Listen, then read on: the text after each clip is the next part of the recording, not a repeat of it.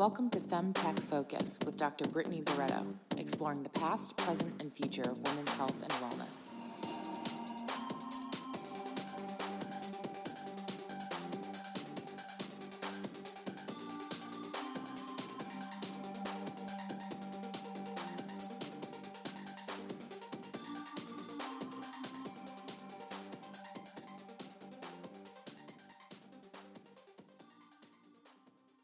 Welcome to the Femtech Focus podcast, where we have meaningful and provocative conversations with femtech experts. These academics, doctors, and innovators tell us about the past, present, and future of women's health and wellness.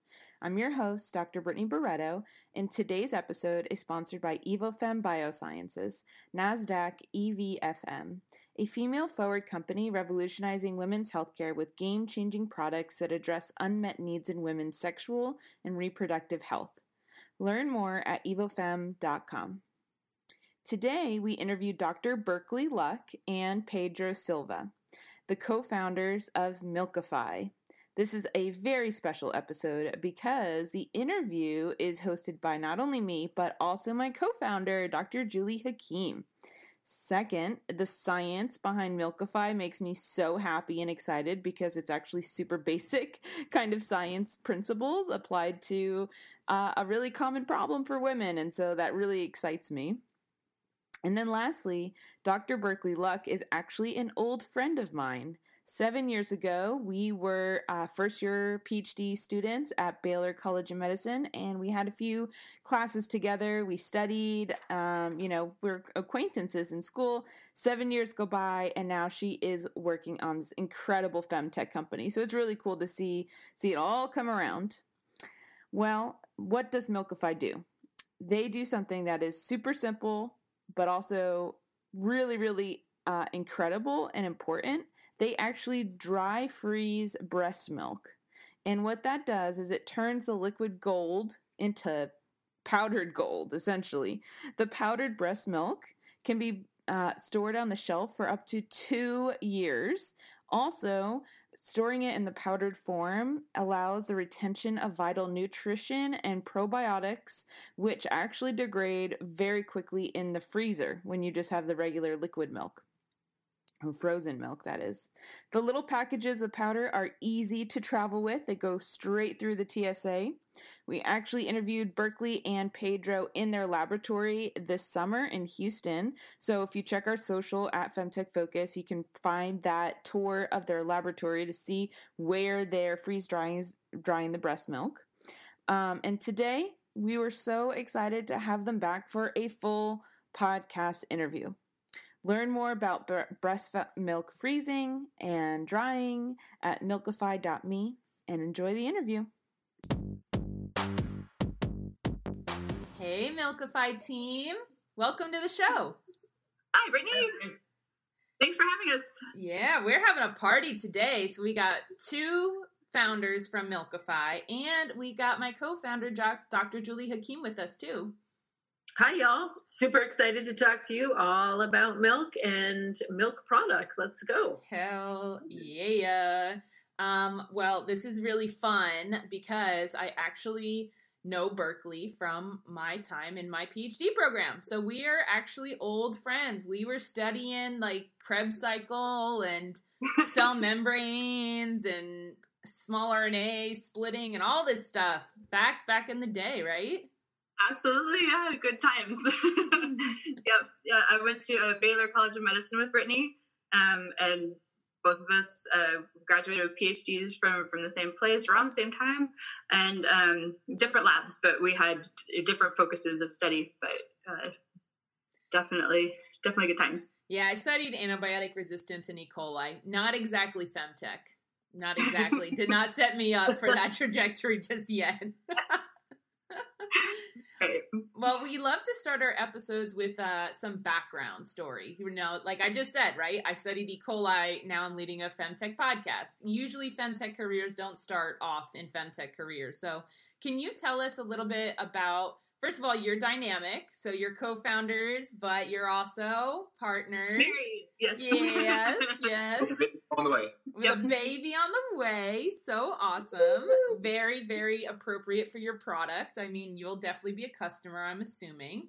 Um, and but tell us about your backgrounds first. Where are you from? What did you study? And how'd you meet each other? And then tell us what Milkify is. Absolutely. So, um, so I'm Berkley, Berkley Luck, and during um, during my studies, my focus was on the infant gut microbiome, uh, or the the bacteria that colonize uh, your intestines and your your your gut tract while uh, when you're first born, up and through up through toddlerhood, basically, um, and really we're only beginning to understand the effects that these bacteria have uh, on our health and development, even later in life. And um, so that's how I kind of got introduced to um, the importance of, of our diets early in life. And as you know, you know the diet that you have earliest in life is breast milk, um, most most of the time, and this breast milk contains the bacteria that's so for colonizing our gut um, during this early stage.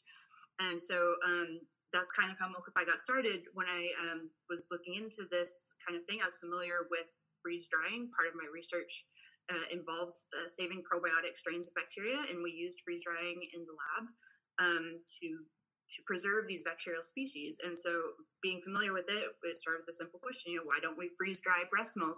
It just seemed like a, a, a better way to, to save it. Um, and the more I looked into it, the more I found that recent research was showing uh, that breast milk stored in the freezer degraded over time, and you lose all the these essential nutrients and vitamins and antioxidant capacity that makes breast milk the gold standard for infant nutrition.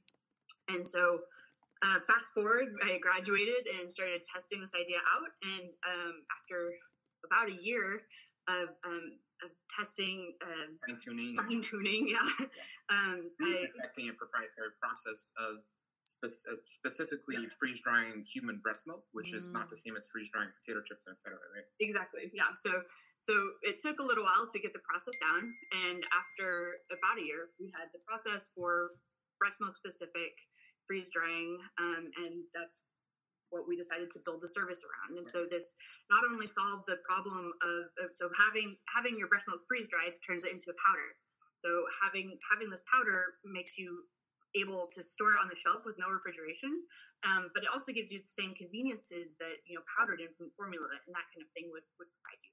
And that was big for me. So thinking about becoming a dad, you know, nighttime feedings or just you know being alone with the baby and having to thaw the milk in the middle of the night, having a conference call in the morning, having you know powdered breast milk in a convenient package just makes life so much easier, so much more convenient for both mom and for dad. Definitely. And it's better for baby as well. So, you know, coming from the corporate background, I just saw the huge opportunity that there is um, and so I jumped all in with Berkley and decided, you know, let's take my business skills, your science skills, and let's build an awesome company and, and scale this thing and just bring powder breast milk to the entire country. Were you also just really in love with her and you're like, whatever you want to do, dear, I'm with you? you know, you wake up every day and you, and you, you work with your best friend and you do something that you love. Um, you know, you get up at 6 a.m. and it's way better than having to get up for a conference call at 9 a.m. because someone else told you to. So yeah. every day is, is just completely awesome. And, and, you know, I'm lucky that we get to build this business together. So it's been a lot of fun. Yeah. Well, I already have a bunch of questions, but uh, before I dive into it, Pedro, can you tell us a little bit about your background, where you come from? You said corporate. Yeah, that's right. So I spent eight years as uh, basically in finance as an investor. I come from a private equity background. Um, I'm originally from Brazil, where we have a huge breastfeeding support culture, and so mm. I was a little shocked when I came to the U.S. and saw that there's just no culture around supporting women mm. um, in the workplace and through their breastfeeding journey. Um, and so, you know, having been in that corporate environment and seen the struggle uh, that some of my coworkers went through, when I saw the potential behind the technology Berkley was coming up with, it was just a no-brainer to me. Like I have to do this. You know, this is just this is my chance. Amazing. All right. So some of the questions I have is what is freeze drying? You know, uh, what is the bacteria in the milk, and what's the gut microbiome? And I, Julie, I would love if you jump in here too because uh, as a medical doctor yourself, you you have some insight into the gut microbiome and the bacteria in this breast milk. So tell us first what freeze drying is, though. Absolutely. So freeze drying is just it's a really simple process. It requires no chemicals or additives to be added to the breast milk. It basically just removes all of the water from a product um, by a process called sublimation. And so the basic steps in this is a deep freeze, uh, then it a deep vacuum, and then uh, gentle heating. And so with this process, uh, it, it, can be done in bags, so it never has to contact our equipment, and uh, it simply makes the the milk or the water that's in the milk um, evaporate off without having to go through the thawing stage. And there's no chemicals, there's no additives. You know, we don't add anything to to that process to make that happen. So my I had a question though. Does the does the process of freeze drying or going through the lyophilization procedure that you have, does it either take away any of the good bacteria that's there and maybe you could tell us a little bit about what is the good bacteria that's mm. in breast milk or does it add bad bacteria and what would happen mm. if there mm. was any kind of introduction yeah. of bacteria into the, into the powder uh, yeah, absolutely. So the bacteria that's normally in your breast milk, like I was saying, were the are those species that that colonize the infant gut initially. So lactobacillus, you, you see them often in probiotics. Lactobacillus and bifidobacterium are some of the species that that are those initial uh, colonizers that you get from breast milk, and that are able to grow and thrive on the the uh, oligosaccharides, the sugars that are in your breast milk. That's what these bacteria eat, and that's how their populations grow in your infant's gut. Um, and so, one of the things that we really emphasize is a safe breast milk uh, pumping procedure. Uh, so, if you, if, if you know, if there is uh, anything introduced to the milk before we receive it as frozen milk, um, then that would be where the most potential for, for contamination would come in. So, really, we emphasize if you're if you're using safe breast milk handling practices um, to pump the milk initially, then that can prevent any kind of um, contamination. And like I said, since our process uh, has several quality controls throughout quality control steps, um, and it never comes in contact with our equipment, we have lots of sanitization um, protocols and things of that nature to prevent any kind of cross contamination between your milk and somebody else's or your milk and our equipment. Yeah, that's. I'm glad that you mentioned that because that was definitely one of the things that I was wondering about. Is how exactly? I know you guys mentioned you have a pretty sophisticated barcode system. Like, how do you keep one woman's breast milk separate from somebody else's breast milk, and what are the like the logistics of somebody dropping off their breast? Like, how do they get it to mm. you so that you can do the freeze drying and then get it back to them? Yeah. So we yes we have a, a, a tracking system. So every bag that we get, we basically take frozen milk from from a mom and that's what we use to that's that's the powder that you receive back. And so each bag that we get um, is sealed is turned into powder and sealed in a barrier bag. And from start to finish throughout the process from the time that we get it from from the mom we have a unique uh, bag id assigned to that one bag and it's associated to to the mom to her account. And so throughout the whole process uh, from start to finish it's it's tracked. And so we know exactly you know how how much it weighed when it got there what the temperature was um, the, the quality afterwards uh, and the the, the uh, weight afterwards. And so throughout the whole thing um, it's it's tracked. Um, and then the second part of your question is sorry what was that? Well i just wanted to know like how how do women get their milk to you? Like, how does that whole process happen? I, I, know that we had talked a little bit about um, otter boxes or whatever for to, to safeguard milk. So maybe just walk us through that part again, because the logist, the like supply chain, yeah. you know, logistics of it uh, is really interesting. Yeah, absolutely. So we have we have three different uh, ways that people get their milk to us. Basically, uh, here in Houston, we have a, a buy the box service. So women that have a freezer of breast milk stored up in their freezers can order um, boxes from us and then load up the boxes, and we just have couriers to pick them up. Um, the second way that you can get frozen milk to us is by shipping it. If you're not in the Houston area, we have you know have partners uh, at Milk Stork, um, the trusted leader in breast milk shipping that can help get milk to Houston in the case that you're not in the area. And then we also have partners around Houston, um, motherhood focused businesses and uh, like and, and employers with lactation suites um, where women express while they're at work. And we've launched one, uh, the, the, world's first breast milk drop off kiosk um, at the Motherhood Center. Um, I think you guys have interviewed Gabriella before on your show. Um, she's been very supportive of us. We, we love Gabriella, and she's basically she's you know gone all in um, on bringing the first kiosk to her customers together with us. So what that means is, if you want to try our service, you can go to the Motherhood Center, and there's a freezer kiosk that is authenticated. You use your app on uh, an app on your phone essentially to unlock it. And you know the otter boxes you're mentioning, you basically milk, you drop it in, and then the, your first bag is free. Once you, you drop your breast milk off there, you don't have to worry about keeping it refrigerated. You don't have to worry about carrying a cooler um, because we know exactly who you are and when you drop off the milk. Um, we know your home address and we send the powdered milk back to, back to your home address within a week. Um, and that's a free trial. We're also going to be launching subscriptions, um, a subscription service uh, through these kiosks. And the idea behind a subscription service is if you're a mom who's coming back to the office, um, you're you know expressing your work and you're worried about continuing your breastfeeding journey, that's a huge source of anxiety. Um, and that's a huge source of you know just mental cognitive load that that affects productivity and things like that. And it's you know you, there's harassment from coworkers for storing your milk in the in the fridge at work and etc. So what we've done is we've developed this kiosk where we drop it off in the lactation room um, of your employer. And now, if you're a mom and you you show up to work and you can just express your milk in the lactation room, drop it off in the kiosk, and same process. We pick it up once a week, we powder it, we send it back to your home address. Mm. That means that as soon as you're done expressing, you can go back to your conference calls, you can go back to your meetings, you can go back to focusing on work, and more most crucially, you feel supported as an employee. Mm. Um, and studies have shown that employers who support their employees with lactation support programs actually see um, a staggering drop in how many women leave those jobs because of the lack of support. So employee retention, you know, is almost twice as high for employers who do invest in those in those sort of programs. The healthcare costs for women um, is much lower when they do breastfeed and when they do take advantage of those programs um, by thousands of dollars compared to you know someone who feeds formula to their to their infant. So we're basically trying to you know break down these barriers to breastfeeding and bring the convenience of formula to breast milk in the context of work, which and that's another you know another way we're trying to bring a femtech focus type of you know benefit to to women who work. I love this. One of the biggest issues in femtech is when we try to fundraise, 97% of VC general partners are men. And so when we tell them this is a huge problem, a lot of times they say, I've never heard of it. I've never heard of this problem. And it's because women suffer in silence a lot with their, you know, uh, the anxieties we don't even realize we have, like getting to the pharmacy every month to pick up our birth control, right? Things that I've taken for granted too, that I'm like, oh yeah, add that to the list of things I have on my mind, you know?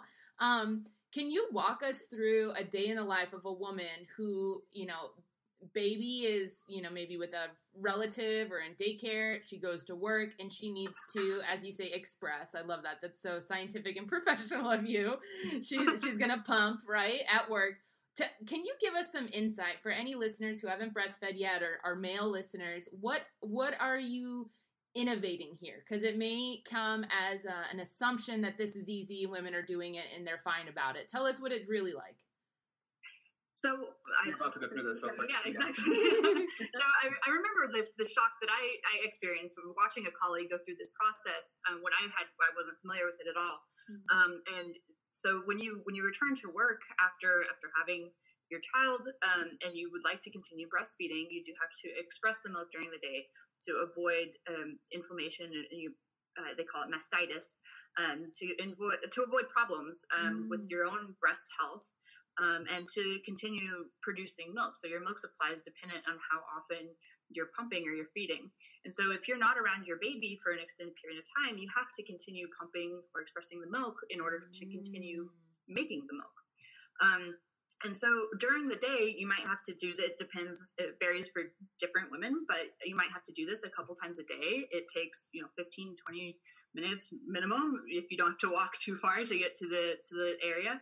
Um, and before this was uh, really brought to the attention of employers, um, women were having to do this either, you know, in a bathroom, bathroom or in a in a space that was shared. We spoke to one female investor who, you know, was just she's one of the first uh, backers of Milkify, and she was telling us about, you know, when she was a banker in the '90s, she had you know a glass office essentially, and she would put up poster boards and she would write f off on breastfeeding to so to keep our male coworkers from just yeah. you know from just barging into yeah, the door yeah. while she's sitting there, right?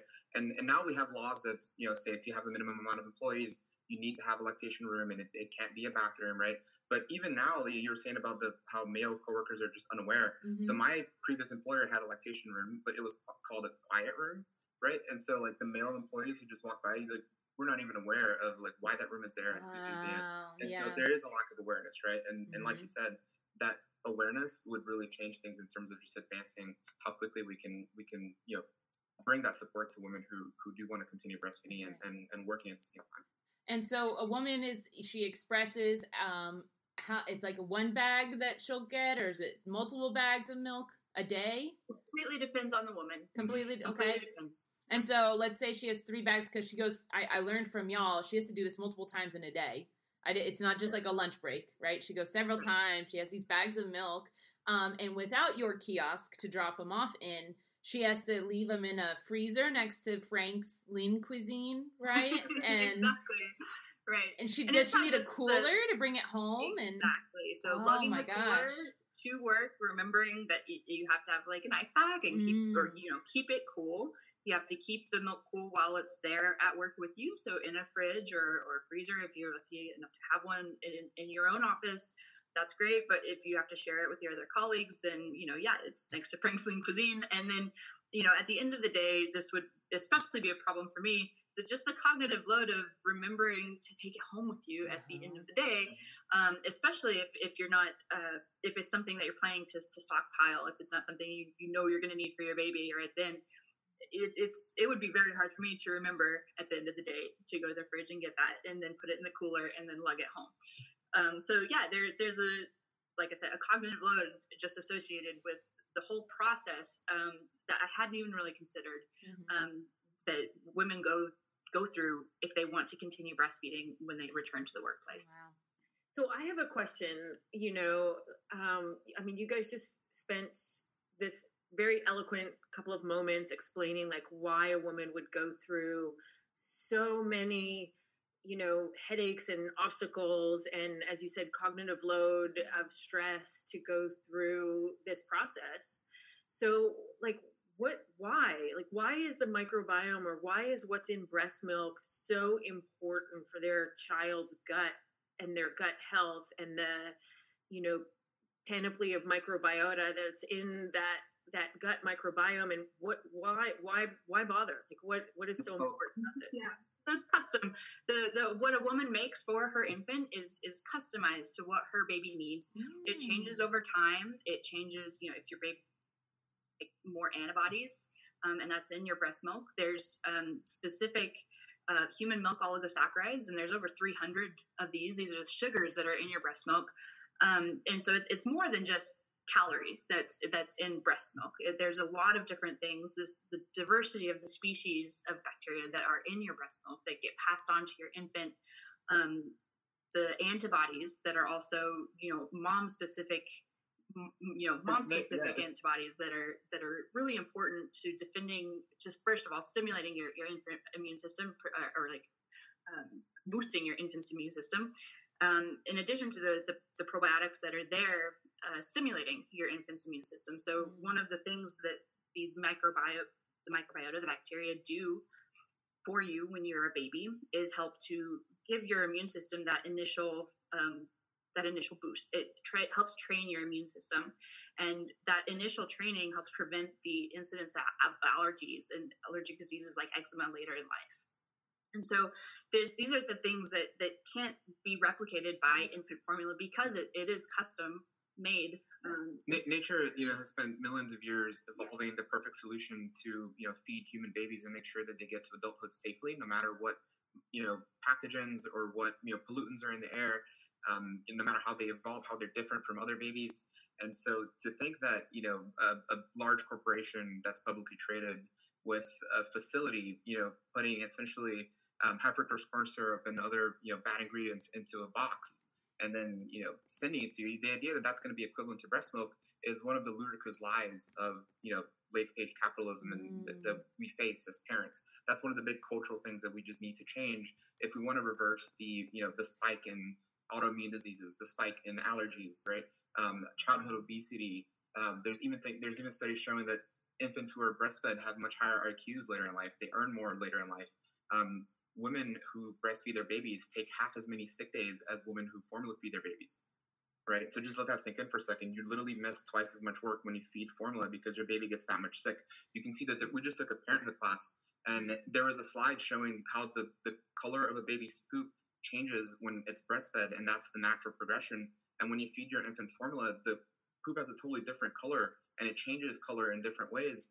and that just screams to me like this is just not obvious signs that you something know, is different. If you want what's best for your baby, breast milk is simply the there's no replacement. It is the gold standard. There's nothing that can replace it.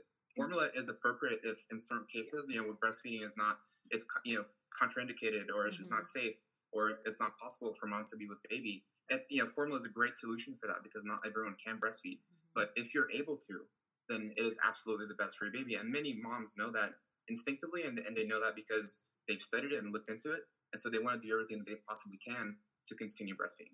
That's one of the things that one of our goals basically is that infant formula is a, a lot more convenient in some ways, and so we're we'd like to bring the convenience mm-hmm. of infant mm. formula to to breast milk basically. Um, so that if you can produce breast milk, um, we want to combine some of the, the benefits that you get with infant formula um, and make it make it shelf stable for three years. Make it uh, in a powdered form that you can take with you on an on an airplane.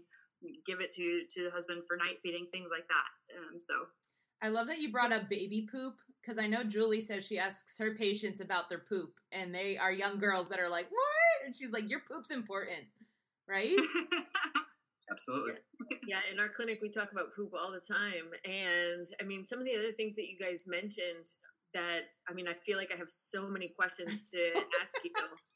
But so I think Berkley, you had mentioned, you know, as your child is sick, that the bacteria in the breast milk of, that the mom produces might change in response to your child's illness mm. in order to mm. provide that child with the antibodies that it needs. Um, can you talk any more about that? Because I'm sure there's a lot of moms out there who may be wondering, um, you know, am I supposed to eat something different to give my child the best boost possible? Or what do I do if my child is preterm? And is there something else that I can do to sort of, you mm. know, one up my breast milk for, for my baby? Or how do women approach, you know, uh, I guess changing or modifying their own antibody production if it's possible? That's a really good question. I, I, know that there are certain certain products out there now that can stimulate breast milk production, um, like milk thistle, um, things like that. Um, they're pretty rarely available in, in Target and things um, to, to increase the milk supply if you're not making quite enough. But um, and I'm not a, a certified lactation consultant, uh, but uh, from the from the ones that I have talked to, as far as I know, if you if you have if you're having problems um, breastfeeding, you can go see a lactation consultant to try and get some help um, if you're having problems with your baby latching or if you're having uh, problems producing enough milk for your baby. And so, um, but basically, if you if you are breastfeeding and you you your baby is sick, your body will automatically change. There's nothing that you need to do. There's nothing that you need to start eating. There's nothing that you need to start taking. This is an automatic response that we've evolved as humans um, to help keep our babies alive over you know a decade or a decade yeah. years no, and millennia of, of, evolution. Um, it's so like your heartbeat. Yeah. You know, it's not something you can control. I can't make my heart beat any faster, and it'll beat mm. faster or mm. slower in response to you know how well to care of myself and how you know my overall wellness and health and etc. And so you know, I think you, if you just focus on your wellness and your health, and the supply demand relationship between you and your baby breastfeeding, then that's you know typically the best way to go. And you know, obviously, women should talk to their doctors and monitor their specific individual situations. But in you know, generally speaking, it is amazing how breast milk has evolved to be this magical, you know, all-in-one solution to your baby's health. I actually am smiling as you're saying that. and I'm loving that you're saying just let it be and it'll it'll evolve just like any other microbiome i won't get on the horse of like don't don't touch your vaginal microbiome because it'll just sort itself out but I love your product because what I think it does is not only make it um, easier for women to be at work, um, it also reduces so much of the guilt, so much of that. It's not just the mm-hmm. cognitive load of like, I have this stress of I need to remember all these things, but I think a lot of women feel um, just this overwhelming sense of guilt that they're going back to work and am I doing something that will inherently harm my child? Because I have, you know, the push pull pressures of life as well. I need to go back to work or whatever it is.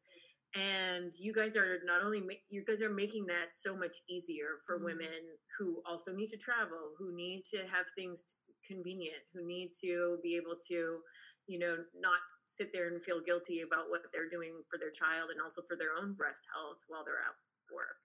Women shouldn't have to choose between work and family.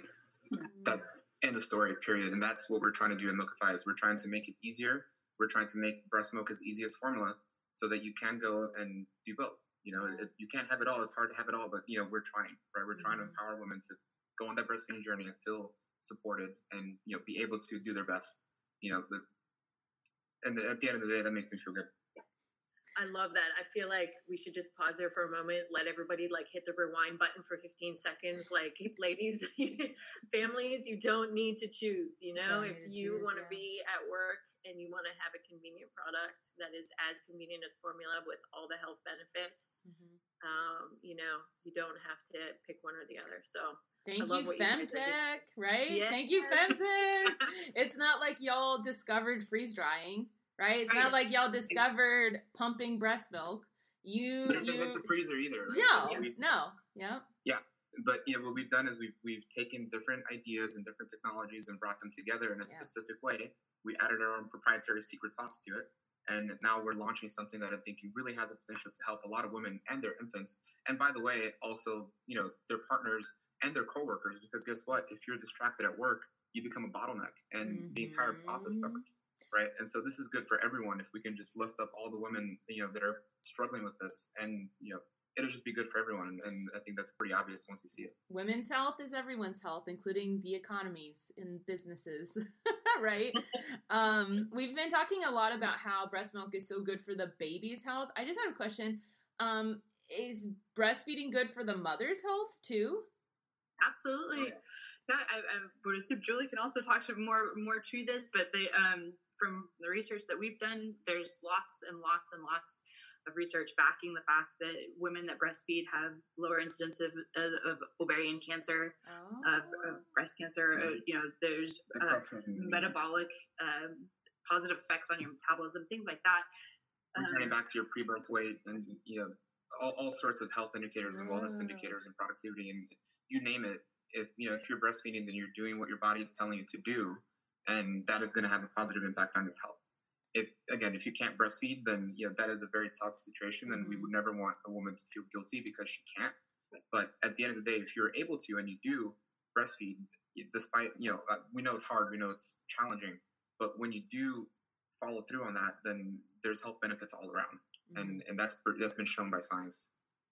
Is there anything negative about breastfeeding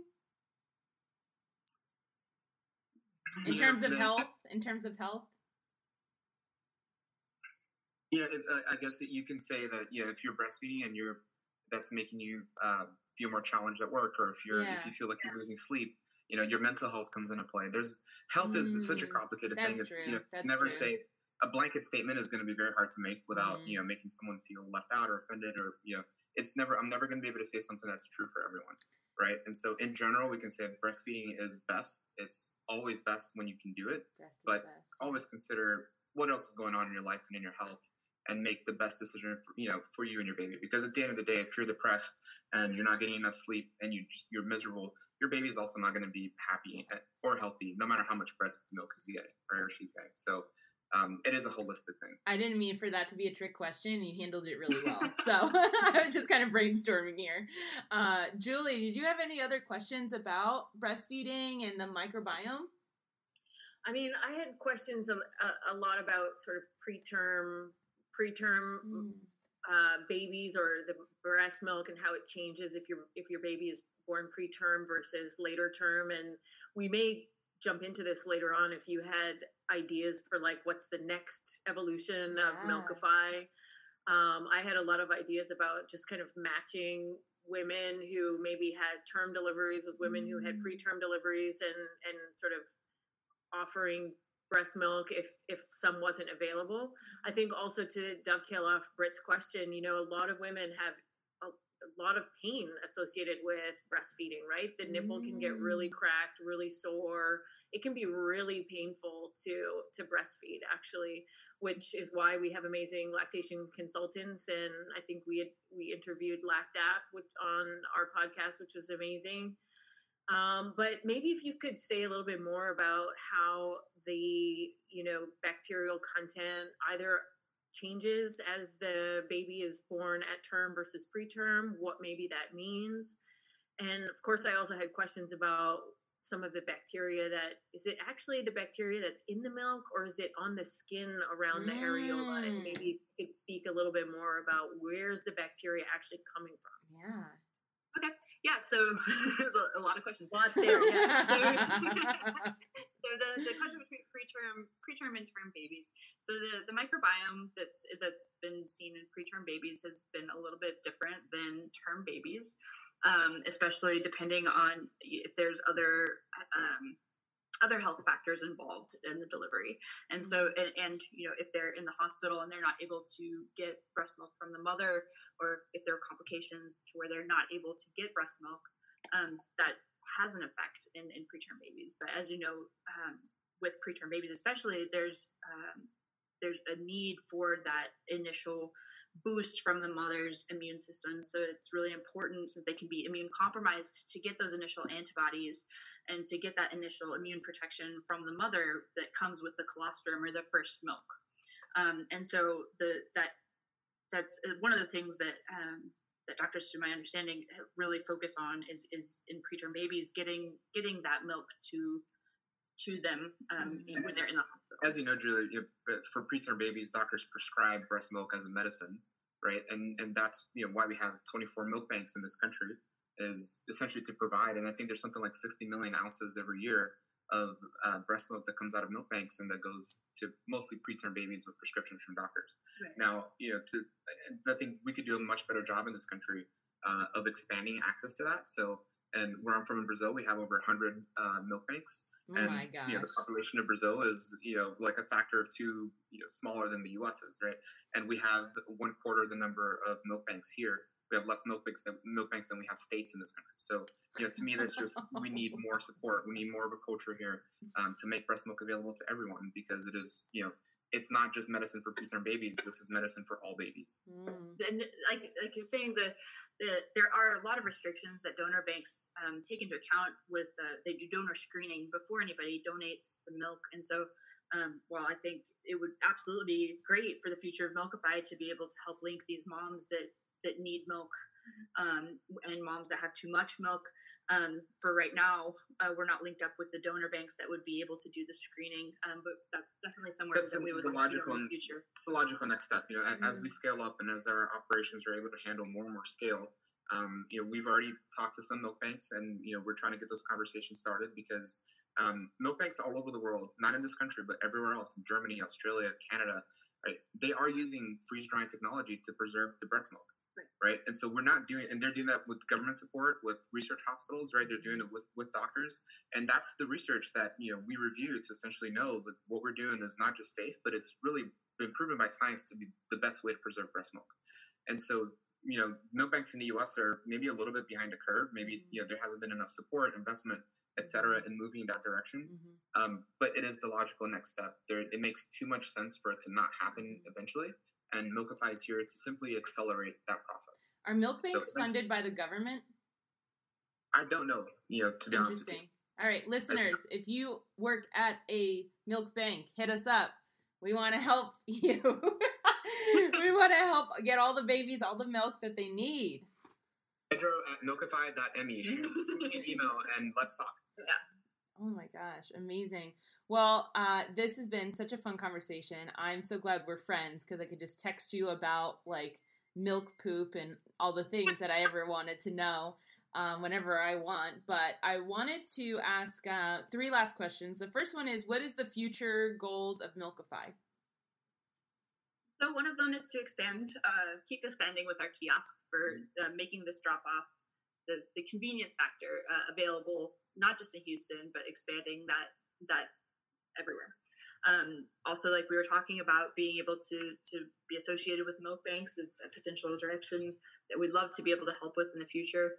Uh, another goal that we have for the short term is to be able to bring uh, you know our Milkify service to the entire country. Um, and we've piloted now with a couple of customers through, you know, Milk, who've used Milk Stork to ship their breast milk to us. And we found that Milk Stork has been a fantastic partner in making sure the cold chain transport is, you know, every step of the way, the milk has remained, you know, at the temperature that it needs to be and it arrives at our doorstep. you know, seamlessly, and then we powder it, send it back to customer, and customer loves it.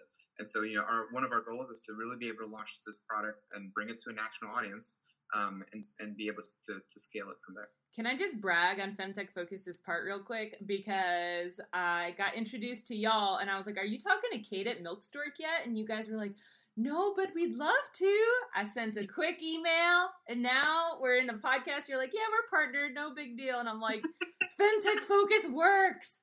Femtech Focus works. Oh my god!"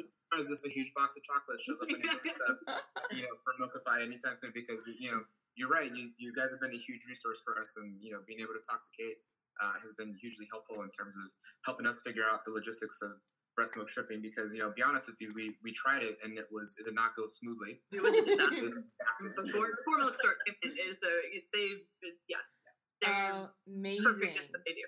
Amazing. And, then it comes down to fo- focusing on what you're good at, right? We're not yeah. breast milk shipping. We are you know, we powder breast milk safely. We do really well. You have we a laboratory, right? Kate doesn't have a laboratory. she has FedEx PhD accounts. safety manager running it, right? Yeah. Um, who designed every step of the way and trained personnel that are you know performing the procedures and etc. That's right. Um, every I has been dotted, every T has been crossed from the science and operations perspective. You know now you know with uh, with Kate and Milk Stork helping us with logistics, we've not you know got that figured out. And so we we hope to be able to continue doing that you know expanding the the breadth of our service you know, bringing milkify to more and more cities across the country to more and more employers through our kiosk to more motherhood focused businesses through also through you know through the kiosk um, expanding our courier service so that we can go door to door and pick up your stash and powder it for you. Um, you know really uh, anything whatever it takes to be able to bring powdered breast milk and better infant nutrition to moms across the country. Amazing and uh, another uh, question, I guess it's like uh, part B. What is your goal for the future of men in femtech? Because you're a man in femtech, so what's your what's yeah. your goal and what's your vision for what you hope the future of men in femtech looks like? I, I hope that in the future it's going to be a no-brainer. Um, you know, for men who see an opportunity to be able to jump into femtech without this little voice in the back of their mind saying, "What am I doing? Why am I in the female-focused industry? Why am I, mm. you know, working with breast milk?" And that little voice was there for me in the beginning, and it was something. we talked about this last time. Yeah. You just kind of have to slap them and say, "You're just scared. You know, this is just fear, bro. Like, just get over it." Right? Just fear, kind of bro. Get over it. Talk about milk and periods. you the male brain, you know, with, it's a taboo. It's all it is. And, and the way you get rid of a taboo in the male brain is by short circuiting, by calling it what it is, which is fear.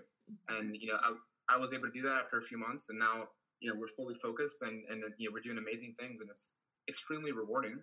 And not only that it's also profitable. Uh, there's a huge mm. financial opportunity here. Um, anytime there's a pain point for customers there is a huge opportunity to capitalize on. And that's something i learned in the finance world. And we need more men to come into femtech and support women. You know we need more women lps we need more women uh, more men who are supporting those women lps and uh, mm. women vcs and we just need more you know awareness and, and support from everyone I love it. Just slap them and tell them it's fear. That's great. We have a lot of aspiring founders that listen, and they're still looking for their idea. Berkley, I know you came up with this. You were already working with breast milk. You saw a colleague in the laboratory struggling with her breast milk storage, and you were like, "Wait a second, ah, freeze! Whoa, I could use this for humans." You know, what are other areas of innovation uh, that femtech still needs, women's health and wellness still needs? I think there's there's so many. Um, hmm. the the field really is open, and I think that there's there's a lot that uh, the the way that we came up with this is like I said, putting just putting two and two together mm. from something that's in your own personal experience. Um, there, it's by no means a closed a closed field at, at this point. There's a lot of new products coming out every every week it feels like um, that that solves some problem um, that somebody has identified. You know, Kate with Milk Stork traveled for work and mm-hmm. had to pump for mm-hmm. twins, and that's how she came up with Milk Stork. And it's things like that that I think taking your own personal experiences and turning them into um, something. You know, don't just like let a problem sit there and stare you in the face. It's, how are you going to fix this? And that's so I think that there's and, and I'll jump in on, from you know from the, the man's perspective too, or you know not you know from the partner's perspective too, mm-hmm. right? Um, it, it's also like talk to your wife, talk to your partner.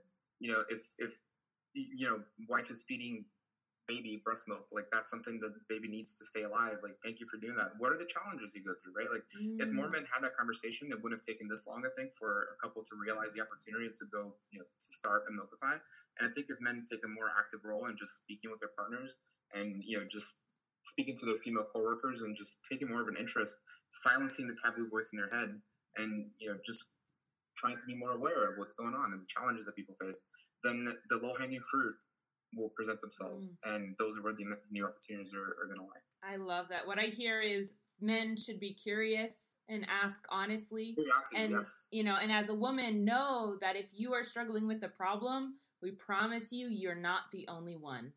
That's right. Many men, yeah. Go ahead. Don't suffer in silence. Yep. Exactly and it's amazing you guys are it's just a conversation away from the next innovation right mm. and it's just you guys yeah. having honest conversations and then you know just exactly as you said you're not you didn't invent the wheel you just put the pieces of wheel together in a different way and that's literally exactly the definition of innovation you just had one conversation and put it together differently mm-hmm. and it's amazing you guys are really helping so many not only women families um, you know, babies to get the nutrition, the antibodies that they need to reduce guilt, to help employers, to maintain productivity. I mean, you guys are really doing great, great work. And, you know, thanks for having those conversations and slapping that fear and telling, telling him to, you know, where to put it. So I love um, it. I had one last question though. Yeah, like Julie, go for it. Aside. so listen, I was reading about breast milk you know is there anybody else that drinks breast milk you know is reading all kinds of things about bodybuilders drinking breast milk it, you know random question but let's just hear it from the experts in breast milk yeah straight enough um, there there is a, a, black market. a black market for breast milk um, with bodybuilders um, because it's such a nutrient dense there's human uh, human growth hormone in breast mm-hmm. milk yeah. And if you can't like if you can't buy steroids, you know, on some internet website, then I guess there's Facebook groups where you can buy breast milk, and that turns out to be, you know, a, a way that some yeah, but this is a minority of people, right? This is mm. not you know, this is questions that we, you know we get this question from some people from time to time, and it's not something that you know this is like how breast milk is being shipped and, and consumed and, and marketed, etc. You know, we're fo- we're focused on providing a service to women. Um, you know, sometimes it's their own milk, sometimes it's you know milk from a surrogate or etc. But mm-hmm. really, we're serving the infants, and we're you know making sure that their breast milk is stored in the best possible way. Mm-hmm. And you know that's that's the focus. Yeah. One other thing with these Facebook groups, where most of the trading that we understand is done with these kind of things, um, is done through um, kind of closet Facebook groups, but a lot of them have kind of wised up to um, to to that now, and the women that are selling the milk online, um, you know, if you're you're you're being connected with somebody in a Facebook group, these Facebook groups are doing a better job of making sure that it's just women in the group that want to use it for their infants and mm-hmm. not for things like that. Mm-hmm. Right. um, yeah. Is it actually useful for them? Do we know the science if it's actually useful for bodybuilding? My understanding is that you know they wouldn't be doing it unless it was useful. Mm-hmm. Um, you know, I'm, I'm not trying to encourage anyone by any means to, to go do this, right? For not just for safety reasons, but if there's yeah. breast milk out there, it should be going to infants. There, you know, yes. really meet the demand for infant for preemies you know, the 62 million ounces, and there's like 65 million provided by breast milk uh, by milk banks in this country.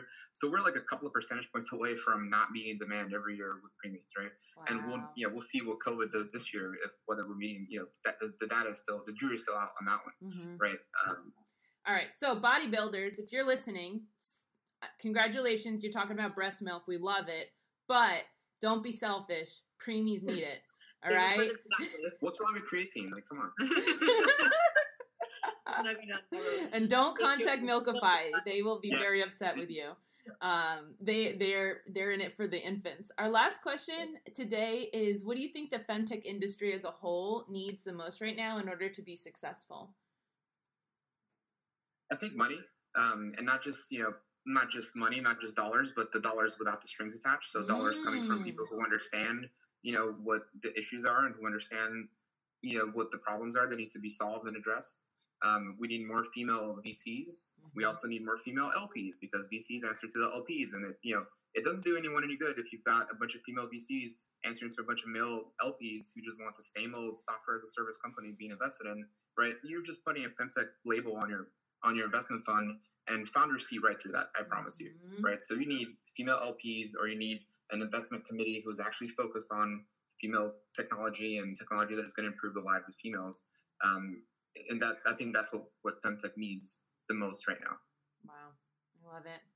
This has been awesome. Again, I'm so glad I'm friends with you. I can just text you questions. I've told many, many people in my life with and without breasts uh, that Milkify is a thing, and they're like, we need a kiosk in our company. So uh, let's end this with like, how can a if a if someone's listening and they're like, my office needs this, what should they do? Uh, sure, absolutely. They should contact me at pedro at milkify.me. Uh, you can also send an email to info at milkify.me or through our website, um, and we'll get in touch with you. We've got some you know, marketing materials explaining more about the kiosk. Um, we've got a production line. We're building these things. We're building them cost effectively and quickly, um, and we want to pilot as many of them as possible this year in Houston. Um, we've got two two more in the works now. The first one's at Motherhood Center. So if you're in the Houston area and you want to just check it out, um, come by the Motherhood Center in River Oaks, and you see it right in their lobby, and you can try it out. You can see how it works. And if you'd like one in your lactation room, uh, supporting your female employees and their through their breastfeeding journey, then get in touch with us, and we'll make sure that there's a kiosk placed in your lactation suite before we even get into the details and the financials. We just want to bring this service to more women. Amazing. Well, thank y'all so much for what you do. Uh, keep it up. Can't wait to see you uh, be global. You guys are an amazing power couple. Thank you for everything that you're doing for women and for babies and for families. And congratulations on your upcoming young one joining your family too. Thank you guys. Thank you guys so much for having us. Thank you for listening to our interview with Dr. Berkley Luck and Pedro Silva, the co founders of Milkify. I love seeing scientists starting biotech companies. The basic scientific method of freeze drying is such a common, you know, tool we use in the laboratory, but it just needed a woman like Berkley to ask, why can't this tech be available to all breastfeeding mothers? Seems like it would solve a lot of their problems. How many other struggles do women face that could be solved with a basic technology? I'm guessing a whole bunch, and whichever innovators connect the dots are going to be very successful and help a ton of women. One of my favorite things about femtech community is how collaborative we are. In fact, once I learned about Milkify, I knew this would be a great partnership for Milk Stork, the breast milk shipping service. I introduced Berkley and Pedro to Kate Torgerson, and guess what? Oh my god, this makes me so happy. Milk Stork customers can now have their milk actually sent to Milkify for uh, freeze drying. Can you believe that? This makes me so excited to see these two femtech companies combining efforts to help women, but also to grow their businesses. Alrighty, fem fans, if you love our content, then please consider donating to Femtech Focus, which is a non profit organization. We are still running our Giving Tuesday campaign through the end of the year. So please go to our website and check out that campaign. Your contributions go directly to helping us elevate the femtech industry. You can also support the show by sharing it with a friend, subscribing, and leaving a review. To stay up to date on Femtech news and events, follow us on social at Femtech Focus, subscribe to our newsletter, and join our virtual community at femtechfocus.org. And until next time, keep innovating because improving women's health and wellness improves everyone's health and wellness.